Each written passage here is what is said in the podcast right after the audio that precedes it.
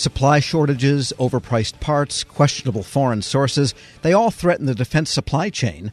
The Government Accountability Office found, though, the DoD's Industrial Base Policy Office does not have a fully developed strategy to mitigate those risks. Details now from the GAO's Director of Contracting and National Security Acquisitions, Bill Russell. Mr. Russell, good to have you back.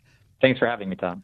And when supply chain makes, you know, your cornflakes more expensive, it's pretty bad. But when the DoD doesn't have control over the supply base, in fact, didn't a high-ranking Air Force acquisition general recently say this is what is going to make us lose to China if we don't fix acquisition? Absolutely. The defense industrial base is critical for DoD to meet its needs and for the U.S. to meet its national security priorities. It's the combination of 200,000 plus companies that are the people, the tech, the institutions, facilities that design, develop, manufacture, and maintain all of the weapon systems that DoD relies upon, plus some of the other items to meet our defense purposes. So it's just critical that it's up and running in a good way that supply chain risks are identified and mitigated where they can be. Because they do have, as your report points out, this industrial base policy office. And given everything we know about supply chain in the past several years, what is it they specifically need to do in GAO's estimation? We were looking for a comprehensive strategy, and we applied some best practices for strategy development. And there were a number of things. DoD did have some goals, but they didn't really mention all of the goals they wanted to accomplish through their defense supply chain efforts, be it at the DoD level or at the military department level. And we thought it was really important. For example, the department does a, a pretty good job in identifying what the risks are to the supply chain, but not a lot of information on, okay, well, what are the performance measures that are going to allow us to know where we're devoting dollars, how that's mitigating some of those risks, what success is going to look like, what the milestones are to get there along the way, some more detail around the resources that would be needed to meet those targets and ultimately just an implementation plan. Okay, you have the risks. What's the plan? What's the strategy so that all parts of the department are rowing in the same direction to achieve some critical goals? When you look at DoD acquisition contracting spending, it's the old story. You know, most of it goes to, say, 25, 30 of the largest contractors who in turn use subcontractors to fulfill what it is they're doing. Is that part of the concern also? Or did you only look at, when you say 200,000 companies, they're not all primes, correct? That's right. That would be the network of small businesses, certainly the large primes, medium sized businesses, the whole range, the whole ecosystem of companies that support the defense industrial base. And then when I say risks, what we really looked at are some of the key supply chain problems that DoD tries to contend with, like foreign dependency in the supply chain, material shortages like we saw with the response to the pandemic and other things uh, even more recently just how are you going to identify where the critical material might be and when there's a choke point in the supply chain how are you going to alleviate that and then certainly the environment of single and sole source suppliers so what do you do when there's only one company that can make a critical part that you're going to need and this does also extend to software, correct? Where often the programming is farmed out in modules, and that can be a foreign entry into supply chain. Certainly, computer systems, microelectronics, semiconductors, hardware, software, cybersecurity, you know, that's all part of the supply chain that needs to be considered and, and to be secure. Because to be fair to the DoD, the main, say, weapons platforms that they buy, the central core acquisition items, those are pretty much sourced all in the United States. A tank, an airplane, etc. There's no Chinese parts in those. So this really gets into more of the technology support area and the increasing software dependence, which of course relies on microelectronics dependence. That's kind of where I think it's fair to say the major weaknesses are about to occur. Certainly, microelectronics is a big area, semiconductors. So there is the technology support piece of it. But then there are more, I'd say, traditional concerns with shipbuilding, just having a robust shipbuilding sector and facilities that have been modernized to support the Navy's needs largely. There's an area called castings and forging, which is really the, you know, think about pouring the liquid steel to make the critical parts needed in, in some weapon systems. So having the capabilities in place to do that forging is an area that DoD is hoping to manage. It's one of their priority areas in terms of risk. We're speaking with Bill Russell, Director of Contracting and National Security Acquisitions at the GAO.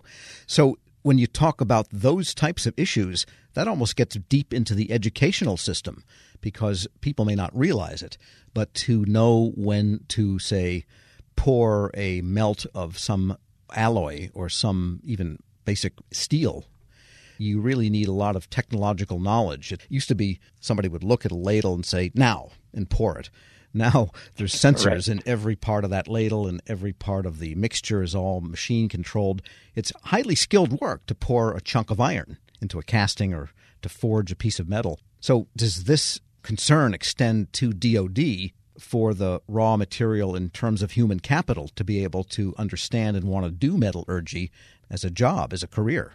Certainly that's one of the cross-cutting causes that we've seen for some of these risks is just the diminishing workforce skills. You know, think about STEM skills, that sort of workforce for the advanced technologies that DoD wants to acquire. And that's where we have seen DoD try to mitigate some of those risks. But a key finding in our report was that they're not really tracking and reporting on the progress that's been made. So certainly there are programs either at the DoD level or within the military departments to try to mitigate some of these risks, but not a lot of effective tracking of the progress that's been made and certainly then reporting back on what progress has been made. So, for example, there could be programs that have mitigated some of these particular workforce challenges, but unless you have metrics for defining success and then are tracking your progress against those metrics and reporting on the results, it's hard to say how far you've gone to mitigate some of these key risks. And is there an intergovernmental aspect to this? And I'll say, for example, suppose I really like metallurgy to get back to castings, and I want to mm-hmm. build a casting plant to serve DoD to help shipbuilding. And I've got some talented people that know how to do this. I've got metal supplies, raw material supplies.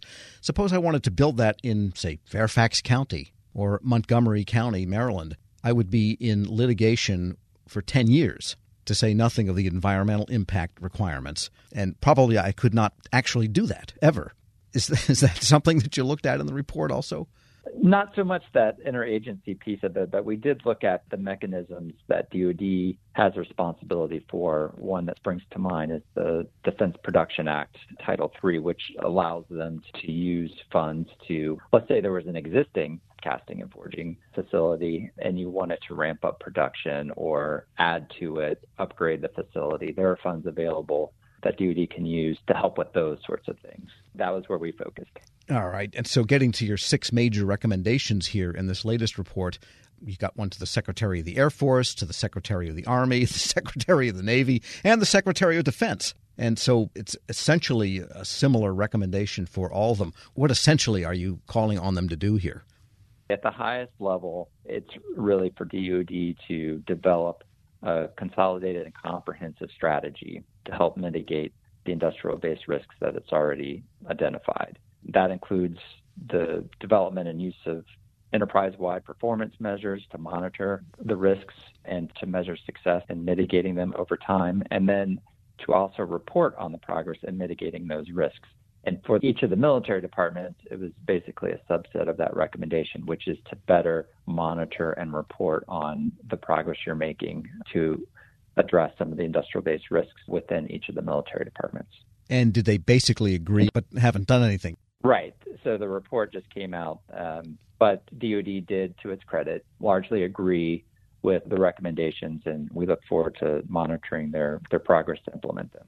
Bill Russell is Director of Contracting and National Security Acquisitions at the Government Accountability Office. As always, thanks so much for joining me. Thanks for having me, Tom. We'll post this interview along with a link to his report at federalnewsnetwork.com slash Federal Drive. Hear the Federal Drive on demand. Subscribe at Podcast One or wherever you get your shows. Hello, I'm WIPA CEO Shane Canfield, and thank you for joining us on another episode of Lessons in Leadership.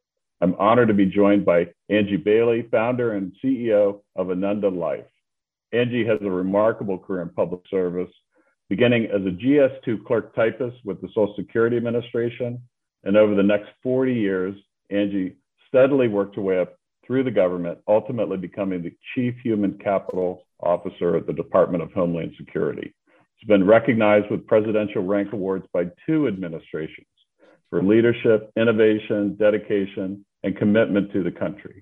Angie, thank you for joining us. Thank you, Shane. What a pleasure to be here. Angie, you've made quite a name for yourself as a leader in the federal workforce. Who was the first person you remember looking up to as a leader, and what about them inspired you? you know, I often think about this because you know sometimes we think of the people that we look up to the most as being somebody that throughout our career has you know been at the highest levels and all but I, you know i've got to go back to honestly whenever i was 10 years old and uh, i remember i really wanted to play little league baseball on a boys team. I was the only girl.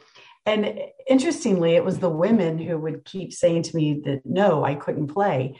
And then one day whenever i was there to sign up yet again uh, there was this guy his name was delbert beiser and uh, I remember he had like red hair and he had wad of tobacco in his mouth and greasy overalls and everything. And he said, you know, I'll take her. I'll take her on my team. And, you know, just looking back on that, there's so many leadership lessons and things that I just really admire about him. And actually, I thought about throughout my entire career. He took a chance on somebody he didn't know. He um, put aside whatever conscious or unconscious biases that he might have had about having a girl on a team. He treated me the same. Uh, whether you know if i wasn't performing i got benched just like the boys i got no special treatment and and and he was just really honest with me and he just included me in everything and so looking back on it uh, you know really it was delbert beiser our local mechanic in our little small village that was I think my inspiration for going on to, I hope, become the leader, um, you know, that that I wanted to be. I'd say half of the guests on this podcast have had similar stories where they reach back to either childhood or young adulthood. And I and I think as leaders, it's really incumbent upon us to keep that in mind that that what we say and do especially in the younger ages, really can have a lifelong impact. How would you describe your leadership style and, and how's that developed over time? I would say that the one word that describes my leadership style is that I care. Um, I guess that's more than one word, but I care. Uh, I, I've always cared about the mission. I've always cared about the people. I've always cared, you know, about making sure that that they had what they needed or that they were developing the way uh, you know that they aspired to develop. And i tried to take this approach of not treating people the way i wanted to be treated but instead treat people the way they wanted they want to be treated. And i think that that really kind of developed over my career. You know i started out just like most leaders do where it's very results driven it's all about the bottom line. You need to make sure that you get everything accomplished because you know that's what everybody's looking for the goals the metrics etc but i think as you mature and you go along you start to to your point you draw back on those early childhood days or early adult young you know whenever you're a young adult and you say you know i think that there's a little bit more to this than just the bottom line. And so over time I really began to, I, I think, see a much bigger picture and the entire ecosystem, if you will, and how the people themselves fit into all of this. And that ultimately, at the end of the day, it was all about the people. And so, I, you know, I think my my maturity allowed me to then shift and focus more on the people than than so much on results and bottom line. You've been recognized with two presidential rank awards two different administrations. You founded your own company. Tell us a little bit more about your background from the beginning and, and how did that lead you to where you are today? Well, you know, it's kind of interesting, like you said, that I started out as a GS2 of Social Security Administration. I mean, what I really wanted to be was a criminal prosecuting attorney. It's, that's that was absolutely my dream. I sometimes joke and say what I really wanted to be was a mafia don, but that wasn't going to work out. So, you know, had to be a criminal prosecuting attorney. But you know, I had to get a job to pay for college. I, you know, it wasn't in the cards that I was going to be able to go to college without a job. So I applied at the Social Security Administration, or I'm sorry, at the unemployment office. And lo and behold, I got a job at Social Security. I didn't even know it was federal, to be honest. Uh, from there, I went to the Department of Defense. And I found this, this career field called labor and employee relations. And honestly, it was as close as I was going to get to being a criminal prosecuting attorney. I didn't go on to be a, a, criminal prosecuting attorney, but I went on courtesy of Department of Defense to get both my bachelor's and my master's in leadership because the whole study of leadership I just find incredibly fascinating. Um, you know, from hi- historical to current current times, I just it's just something that's just really fascinated me, and so I just I would say I'm a lifelong learner of leadership. And then I would say some of the other things that got me maybe where I am today is I never really said no to anything. If people asked me to take on a new challenge, even if I wasn't sure I was going to be successful at it, I would say, you know what, not sure this is going to work out, but more than happy to give it a try. And it always worked out. But I think giving things a try and just not saying no to opportunities uh, is what really led from one position to the next. I feel like I was always rewarded for just stepping in or stepping up and taking on the challenges that sometimes no one else wanted to do. Angie, thanks so much for joining us today. Oh, thank you, Shane. It's such a pleasure. I, I really appreciate you giving me this opportunity. Thank you. This has been the Lessons in Leadership podcast. I'm CEO of WEPA, Shane Canfield. Looking forward to talking to you next time. This episode is brought to you by Zelle. Whenever you're sending money through an app or online, it's important to do it safely. Here are a few helpful tips. First, always make sure you know and trust the person you are sending money to. Second, confirm you have entered their contact details correctly. And finally, if you don't trust the person or your recipient is rushing you to send money right away, think twice before sending money through an app or online. Grab a 30-day free trial of LiveXLive Plus, and you'll get unlimited skips, commercial-free music, and all of the podcasts and live streaming events you can handle. Visit livexlive.com slash podcast one to learn more and start your free trial.